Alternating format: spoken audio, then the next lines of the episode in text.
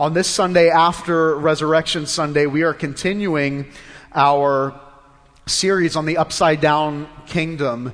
And as we've been talking about for the last five weeks, if the coming of Jesus Christ and his life and his death and his resurrection turned this world upside down through the ushering in of this kingdom, it makes a case that we need to spend some time talking about what type of kingdom has Jesus established through the resurrection. If the resurrection, as we talked about even last Sunday, is the monumental event in all of history, if it is the centerpiece of Christianity and the centerpieces, as I said last week, of everything that we say and do here at Coral Ridge, it's important for us to take a step back and ask, what does this kingdom look like in all of its facets? And what I want to do this morning is I want us to look at the community the community of people that is established, that is created in light of the resurrection, in light of the upside down kingdom, what type of community of people is God creating and establishing and fostering together, both in the world and even here at Coral Ridge? What does this new community, the new community of the upside down kingdom, look like? And to do that, we're going to look at select verses from what is known as the Sermon on the Mount. Sermon on the Mount preached by Jesus from Matthew 5 to Matthew 7 really talks a lot about the kingdom of God and what this kingdom looks like, the shape of it, the function of it, who, who makes it up, what do the people look like. So we're going to look at a few verses at the beginning of the Sermon on the Mount, Matthew chapter 5, verse 21 through 24, I believe, and then we're going to look at Matthew chapter 7, the end of the Sermon on the Mount, the first six verses, 1 through 6. So, Matthew chapter 5, verse 21 through 24 says, You have heard that it was said to those of old, You shall not murder, and whoever mur- murders will be liable of judgment. But I say to you that everyone who is angry with his brother will be liable of judgment. Whoever insults his brother will be liable to the council. And whoever says, You fool, will be liable to the hell of fire. So if you're offering your gift at the altar, and there remember that your brother has something against you, leave your gift before the altar and go. First be reconciled to your brother and then come to the, and offer your gift. Come to terms quickly with your accuser while you're going with him to court, lest your accuser hand you over to the judge and the judge to the guard and put you in prison. Matthew chapter 7 verse 1. Judge not, that you be not judged. For with the judgment you pronounce, you will be judged, and with the measure you will, you will use it, you will be measured to you. Why do you see the speck that is in your brother's eye, but you, but you do not notice the log that is in your own eye? Or how can you say to your brother, Let me take the speck out of your eye, when there's the log in your own eye? You hypocrite. First take the log out of your own eye and then you will see clearly to take the speck out of your own brother's eye. Do not give dogs what is holy, and do not throw your pearls before pigs, lest you trample them underfoot and turn to attack you. The grass withers, the flower fades, but the word of God, it stands forever. Amen. In 2015, writing for The Independent, Re- Rebecca Harris wrote these words. She said, We are more connected than ever before, yet we've never been more lonely. We are more connected than ever before, but we've never been more lonely. What Rebecca Harris was referring to is that we live in a day and age, and this was back in 2015, even more so today, but we are living in a day and age where innovation and technology and advancement has never inclined us and given us the opportunity to stay connected as much as we are today. We are connected at any instant, at any time, anywhere in the world. We can be connected to people through phone and through cable and through internet and through social media. At any given point in time, we are connected to anyone we want to be connected to at any time, anywhere, any place. But Rebecca Harris says, although we are so connected, more connected than we've ever been in the history of the world, there's never been more cases of depression. In the history of the world, there's never been more cases of loneliness and isolation. In the history of the world, there's never been more stories of people abandoned, left to die alone and isolated. Never in the history of the world have we been so connected, but never been so lonely. You see, what technology does is it gives us advancement, it gives us the tools, it gives us innovation. But what it never is able to do and never will be able to do is be able to substitute real, authentic, genuine, in person, physical community with other people. No matter how much it advances, no matter how much innovation we see, no matter how much technology we have at our disposal, it will never be able to replace the authentic, genuine community of the people of God the way God has designed it. You see, God has given us this as a gift. See, when we come into worship and we gather together on Sunday mornings, when we gather in small groups, when we gather for lunch or dinner or for breakfast, when we gather in small groups or Bible studies, God gives it to us as a gift. And He says there's nothing, there's nothing in the world that could ever replace what you experience with other believers. Whether it's in a big group or a small group, there is something that is so unique to the gathering of the people of God in large and big, in large groups and in small groups. There's something so unique about the community of people that are established through the coming of the kingdom of God. And so what does this unique, genuine, unable to replicate community of people look like in the kingdom of God? Well, we see it here in the few verses that we read from the Sermon on the Mount. The first thing that we see here, and we see it not only in the Sermon on the Mount, but all throughout Jesus' Jesus's ministry here on earth, what we see is an unconditional community. What do I mean by that? You see, every single person in this room was born into a family, and you had no choice over the matter. You were born into a family. You were born maybe with siblings. And nobody asked you permission. Well, it, it's interesting here what happens in Roman, in Matthew chapter 5 is that Jesus starts to call people in the kingdom of God by a term that was only used for family. He starts calling them all throughout here what? Brothers. If you see your brother do this, if you see your brother do that, well, I'm sure I can only imagine the people that are hearing this for the first time are saying, Who are you calling brother? Who are you calling sister? Well, what's even more interesting is it wasn't until Jesus came till God was referred to as our Father.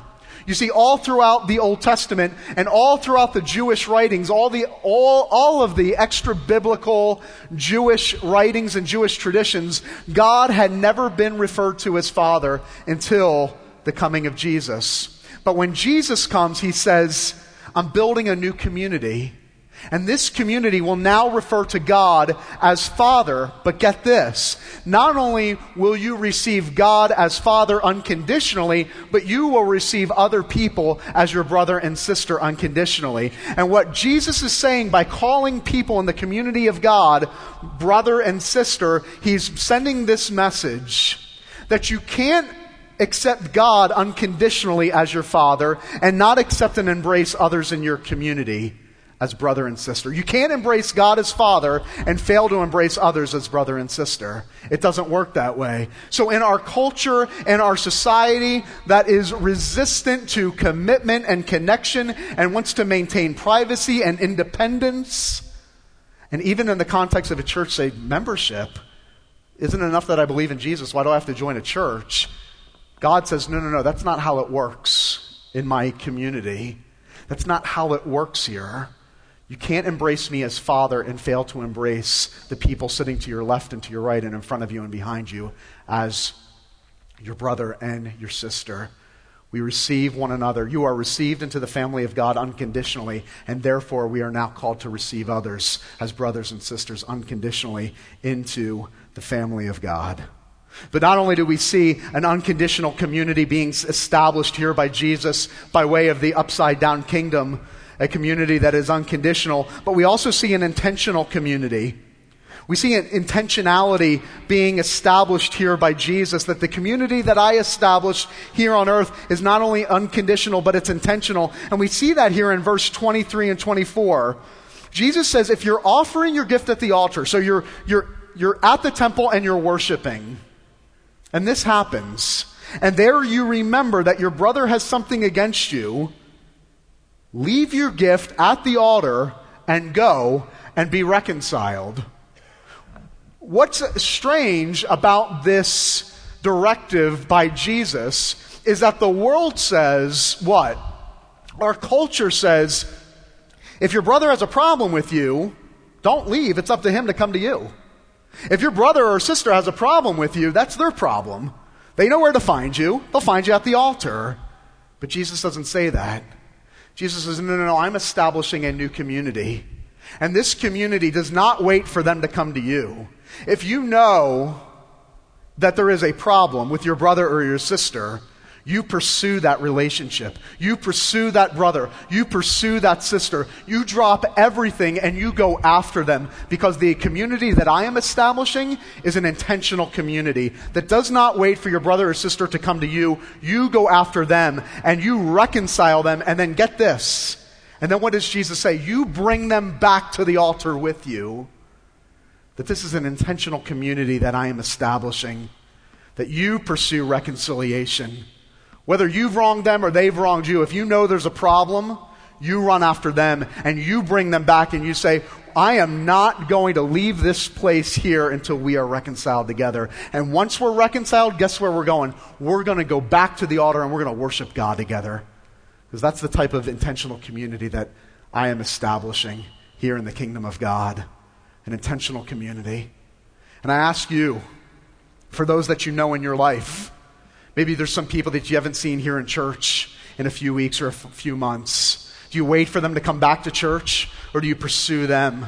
and wonder where are you? You know people are struggling whether it's through depression or through loss maybe not even able to get out of bed in the morning. Do you wait? Well i'll just wait for them. I'll give them their space. What jesus says is there's no such thing as giving them space. But the type of community that I'm establishing here says you run hard and fast after people to let them know that I am here for you, that I am here and I love you and I will pursue, pursue you.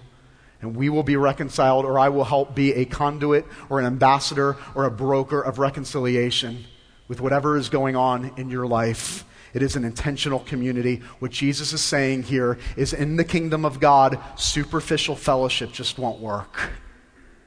It has to go beyond the surface, where I get intentional into your life and you get intentional into my life. And I don't wait for you to come to me, but I go to you in order to attain reconciliation. And together we will go back to the altar to worship. And so we see here an unconditional community. We see here an intentional community of pursuit of people and personal accountability. But we also see a balanced community and the balanced community is found here in chapter 7. Look at Matthew chapter 7, the six verses that we read together. Jesus says, on the one hand, judge not. But at the end, at the, at the sixth verse, he says, do not give dogs what is holy or throw your pearls to pigs. Now, Jesus seems to contradict himself, doesn't he? On the one hand, he says, don't be judgmental. But on the other hand, watch out for those pigs and dogs. And you go, Jesus, is slightly problematic here. You said, don't be hypocritical in your judgment of people, but you're going around calling people pigs and dogs. How do we reconcile that?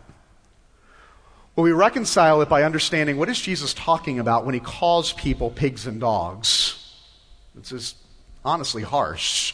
Well, what was a pig and dog, especially in the context of the first century? We, we're full aware, most of us probably, of how a pig was viewed in the first century. You don't have to look, look far in the Old Testament and know how uh, the Jews, especially in worship, viewed pigs. They were unclean.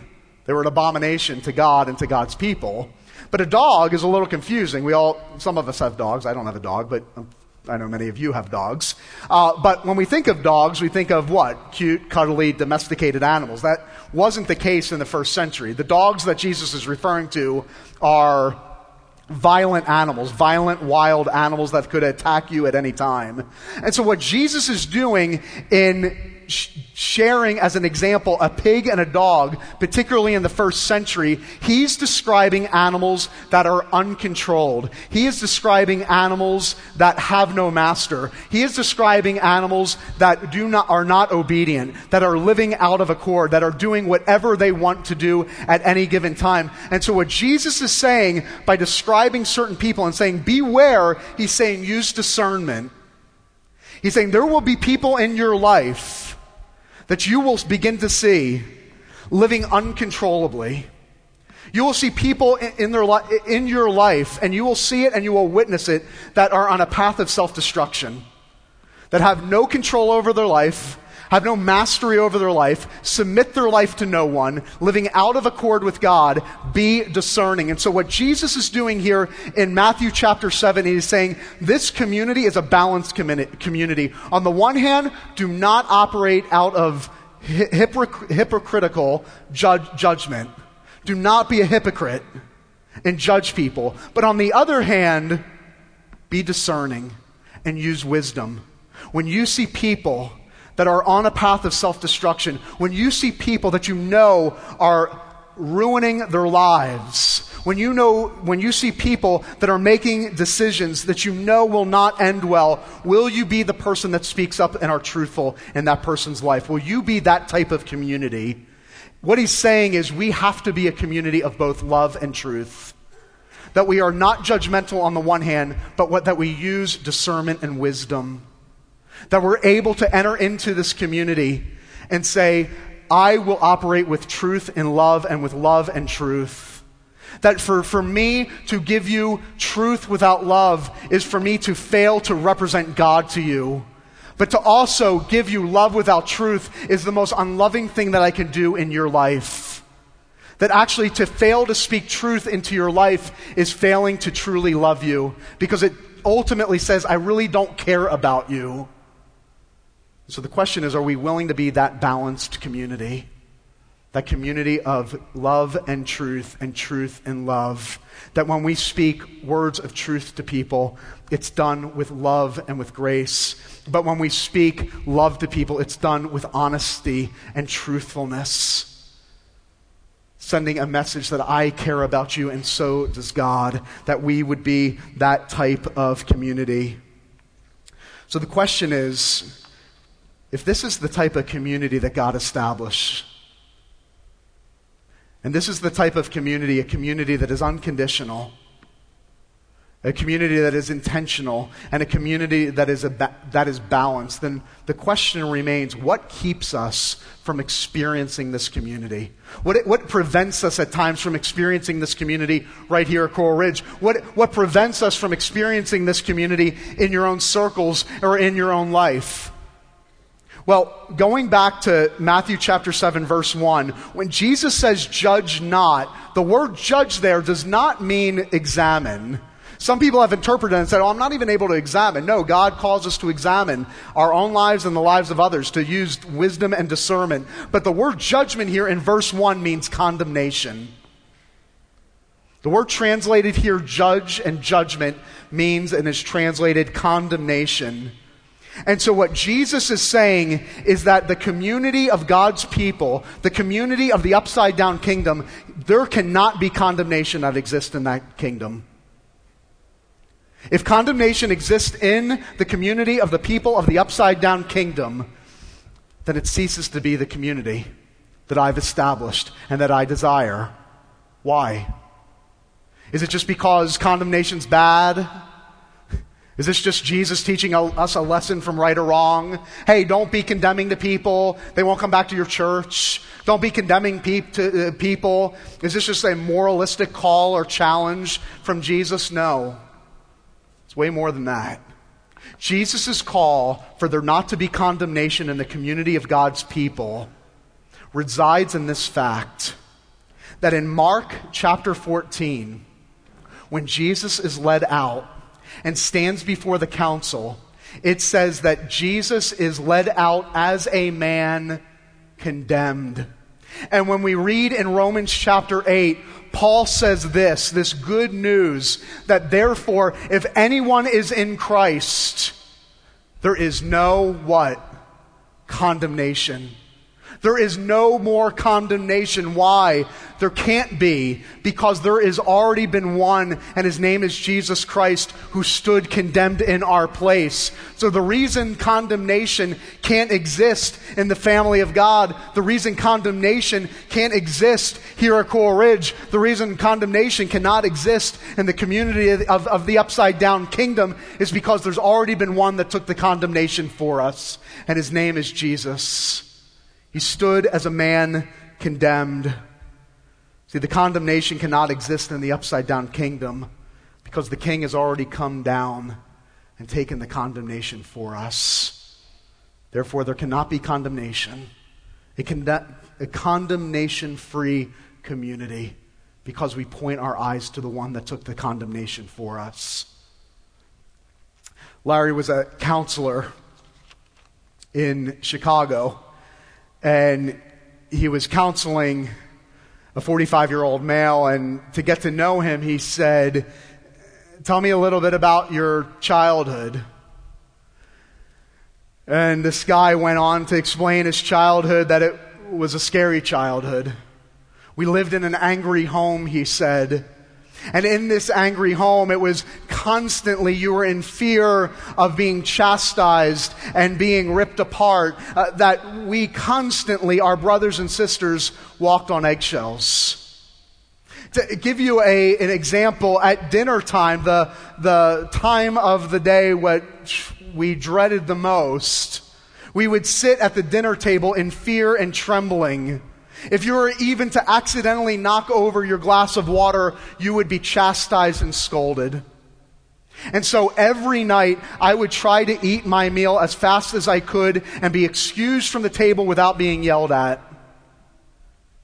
And the counselor said, Where would you go? He said, Every night as I, I finished dinner, I would sneak out the back door and I would go three houses down and I would crawl under the crawl space of the house just to listen to the family next door eat dinner and to hear their laughter. And the counselor said, What did you envision as you were stuck in that crawl space? He said, I envisioned being a part of that family. I envisioned one day, one night, the father would actually come out see me in the crawl space, pick me up, and say, You are going to sit at my table. You are going to be a part of my family. And I even envisioned accidentally knocking over a glass of water, and instead of being chastised, the father standing up and with a loud roar saying, Go get my boy a new glass of water. I don't want him to miss a minute of this meal. He said, As a little boy, it was like getting a glimpse of heaven. And that glimpse of heaven is what God has given to us through His church. That glimpse of heaven is the community of the people of God. A little taste of heaven, a little glimpse of heaven that God has graciously given you and me in this community known as the Upside Down Kingdom. And the incredible thing is that he invites all of us this morning to be a part of that community, the community of the upside down kingdom. That you can actually have a seat at the table in the family of God. The problem is that the father of this family, the father's perfect. And to be a part of the family, he requires perfection. The good news is the perfect Father sent the perfect Son to lay down his life, to stand as a man condemned, so that we might be invited graciously to sit at the table, to sit with the Father, to be part of the family of God. And that good news is good news for you this morning. Simply by resting and trusting in Jesus and Him alone uh, through his life and through his death and through his being raised from the dead for our justification as a man condemned so that we would never experience the condemnation of the Father. That invitation stands for you this morning. Would you receive Jesus? Receive him in your life so that you can freely sit at the table as a child, as a son, as a daughter in the family of God.